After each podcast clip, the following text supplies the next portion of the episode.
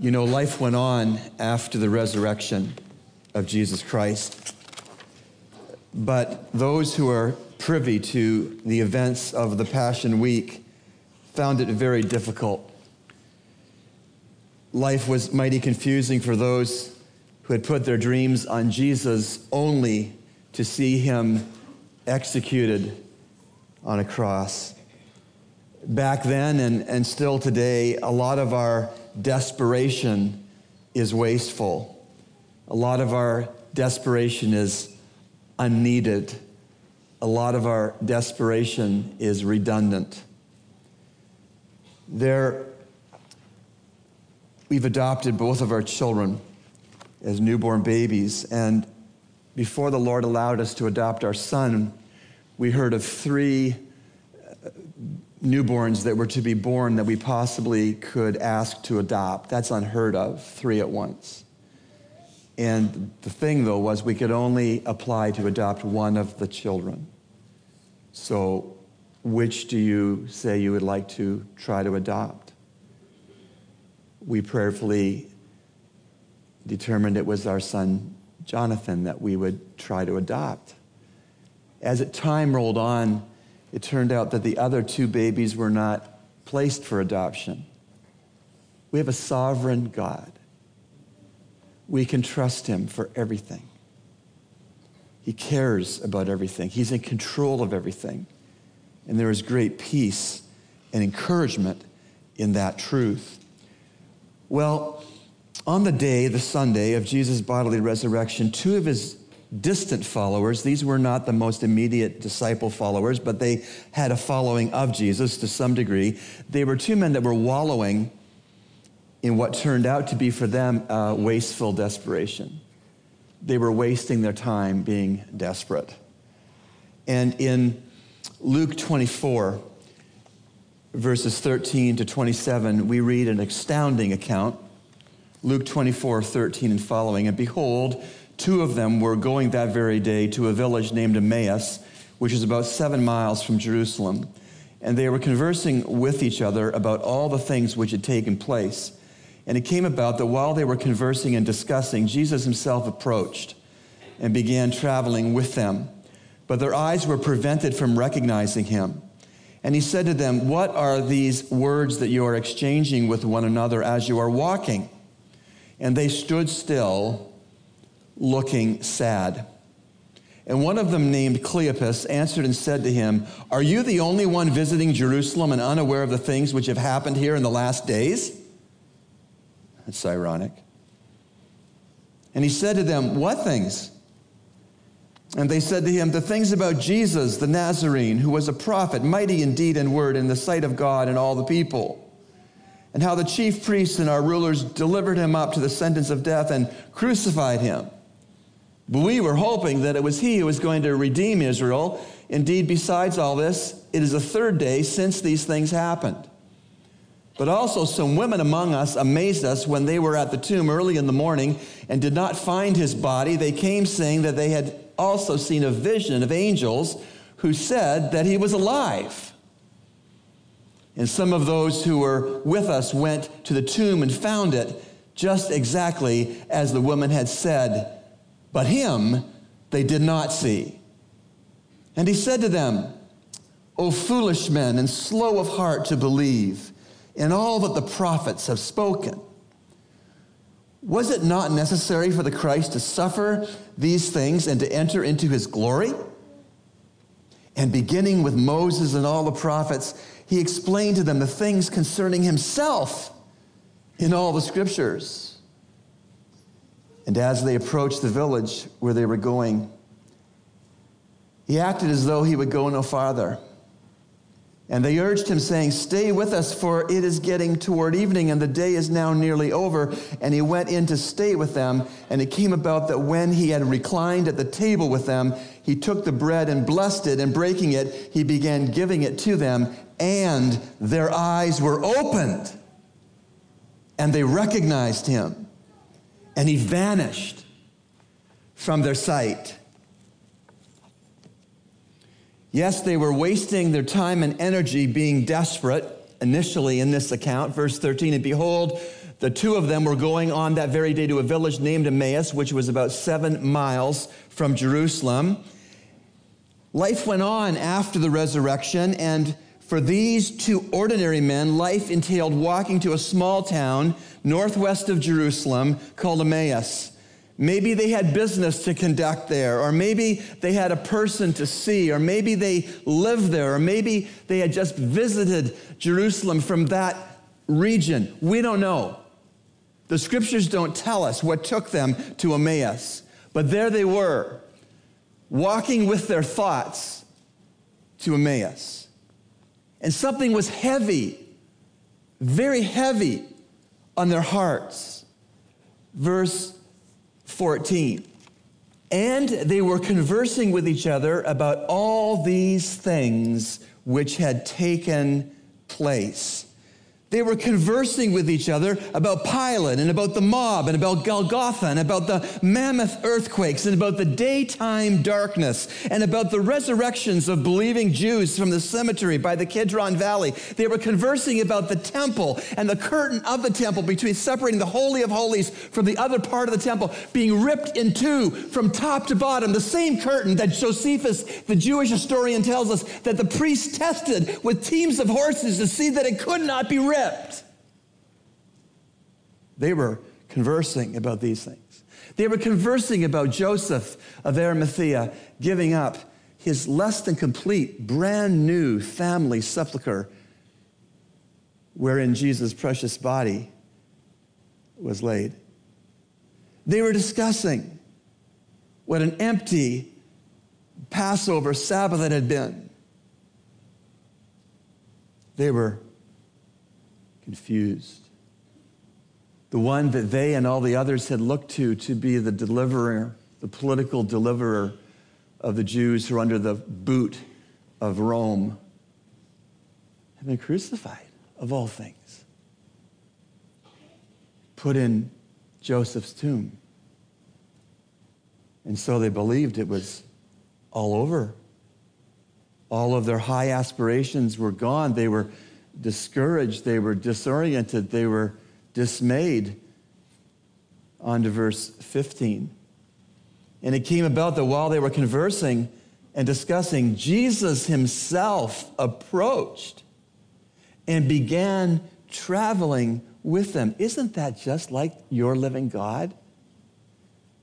That while they were discussing and talking and commiserating and complaining and hurting and disparaging and questioning, at that very moment, the risen Christ himself approached them and he began to travel with them. Isn't that like your risen God? He approaches you to travel with you You know, Christmas is about God Himself approaching us as blind sinners. Easter is about God Himself approaching us as doubting sinners. Verse 16. But their eyes were prevented from recognizing him. They didn't recognize the risen Christ, although he otherwise was recognizable. Why was that? God prevented them for a time recognizing who Jesus was. Why? Why would God have chosen to prevent these two men on a road to a place called Emmaus? Why would God sovereignly decide and plan and work to prevent them from recognizing the risen Christ? 30 to 31. And it came about that when he, Christ, had reclined at the table with them, he took the bread and blessed it, breaking it and giving bread to them. He, and their eyes were opened and they recognized him. Their eyes were opened. Implication, their eyes have been closed supernaturally to some degree. And their eyes were opened and they recognized him and he vanished from them. Why would God have done that? God did that so that they would listen and be astounded at a miracle of resurrection. so that they would have all the time that God intended for them to have in the tutelage, under the teaching of the risen Savior. You know you have the same. You will have every single day that God has preordained for you to have on earth to learn of Jesus in this book. The psalmist in 139, verse 16 says to God, Thine eyes have seen my unformed substance, and in thy book they were all written. Watch it. The days that were ordained for me, when as yet there was not one of them. God has charted out for each and every person on planet Earth how many days they will have life before that person is conceived. You're going to get every day that God means for you to have on earth to come under the tutelage of Jesus Christ through the book that the Holy Spirit has written called the Bible, are you seizing every day you can with the Bible? Don't waste a day. God prevented these two men from recognizing the risen Christ immediately so that he could be with them every minute the Father willed for them to have a uh, talking to from a risen Savior. Now, what did Jesus do with these precious moments that he had with these particular men? Well, in the first place, he pointed them back to the Old Testament scriptures. He said, Forget about your feelings, forget about your despair, forget about your conundrums, forget about your doubt, forget about you. Go back to the Old Testament. How did he do that? In verse 25. And he said to them, O foolish men, and slow of heart to believe in all that the prophets have spoken. That was a way of saying the Old Testament. He said, You're off the rails, you're discouraged, you're despondent because you've forgotten the Old Testament. He pointed them back to the Old Testament scriptures. He pointed them back to not their feelings, but to the revelation of God as found in the Old Testament. But that's not all that he did. The second thing that he did is he reminded them of the centrality of God's glory in everything that happens. He reminded these two men on the road to Emmaus, crying into their soup, as it were, of the glory of God in all things. In verse 26, what Jesus asked, was it not necessary for the Christ to suffer these things and to enter into his glory? He said, Set aside what you wanted Jesus to do with respect to Rome.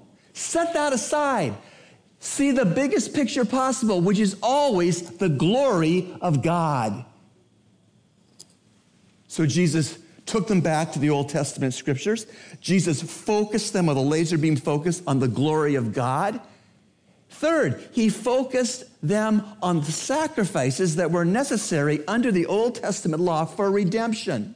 He said, forget about the things that you're fixated on. You fixate you focus on God's redemptive plan, which was always to bring sinners into a fellowship of relationship with a holy God because their sins had been covered and paid for. And God willed that initially to be the blood of animals in the Old Testament.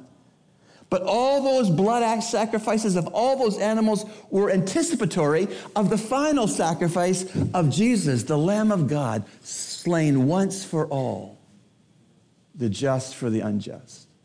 So Jesus says in the first place, go back and think what the prophets wrote in the Old Testament. Second place, think about how central the glory of God is to everything. Third, you think about redemption. You think about what happened in the Old Testament with the animals and now how that's culminated in my sacrifice on the cross with my blood. Think about that. That'll lift your chin. That'll encourage you. And last, Jesus educated these men, educated these men in the fact that the Old Testament scriptures are Jesus Christ at the very center of all the Old Testament. When you open your Bible and go to any book of the Old Testament and go like this, you'll find Christ. Christ is the center of the Old Testament. Christ is the center of the New Testament. Christ is the center of the whole Bible. These fellas needed to be reminded of that. Verse 27. And beginning with Moses and all the prophets, that's a way of saying the Old Testament, and beginning with Moses and all the prophets, he explained to them the things concerning himself in the scriptures. What a theology lecture that must have been. And so, this Palm Sunday, to what do you need to be pointed back to? To what do you need to be reminded? To what do you need to refocus? You will be alive on earth by God's good hand and providence every day that He has ordained for you to be alive on planet earth.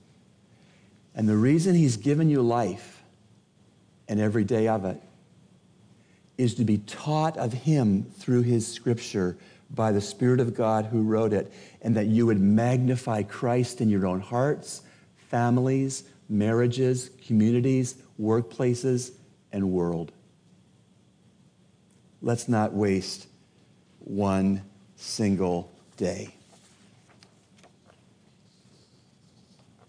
And so when you come back to it, the two men on the road to Emmaus had an encounter with the risen Christ, and he talked to them about the importance of the scriptures. He talked to them about the importance of God's glory. He talked to them about the importance of redemption sacrifice himself on the cross. And he talked to them about needing to understand that he is at the center of all the scriptures. And so, you know what it is? It's about revelation, not premonition. If you're a fearful person, an anxious person, get away from your premonitions and get into revelation. The two don't live together, it's one or the other. What this is telling us is that the facts of Scripture is what we base our lives on, not our feelings. My feelings go up and down, sideways all the time. My feelings are unpredictable, they're untrustworthy, and so are yours. It's the facts of Scripture that are rock solid. Rock solid. So you say, okay, Pastor Rob, what should I take away from this short message? Verse 27. And beginning with Moses and all the prophets, he explained to them the things concerning himself in all the scriptures. Here's what I would suggest we take from this six applications, all to do with the Bible. Number one, you want to read the Bible? Put it on your favorite chair at home. So you have to move it before you can sit down on the chair.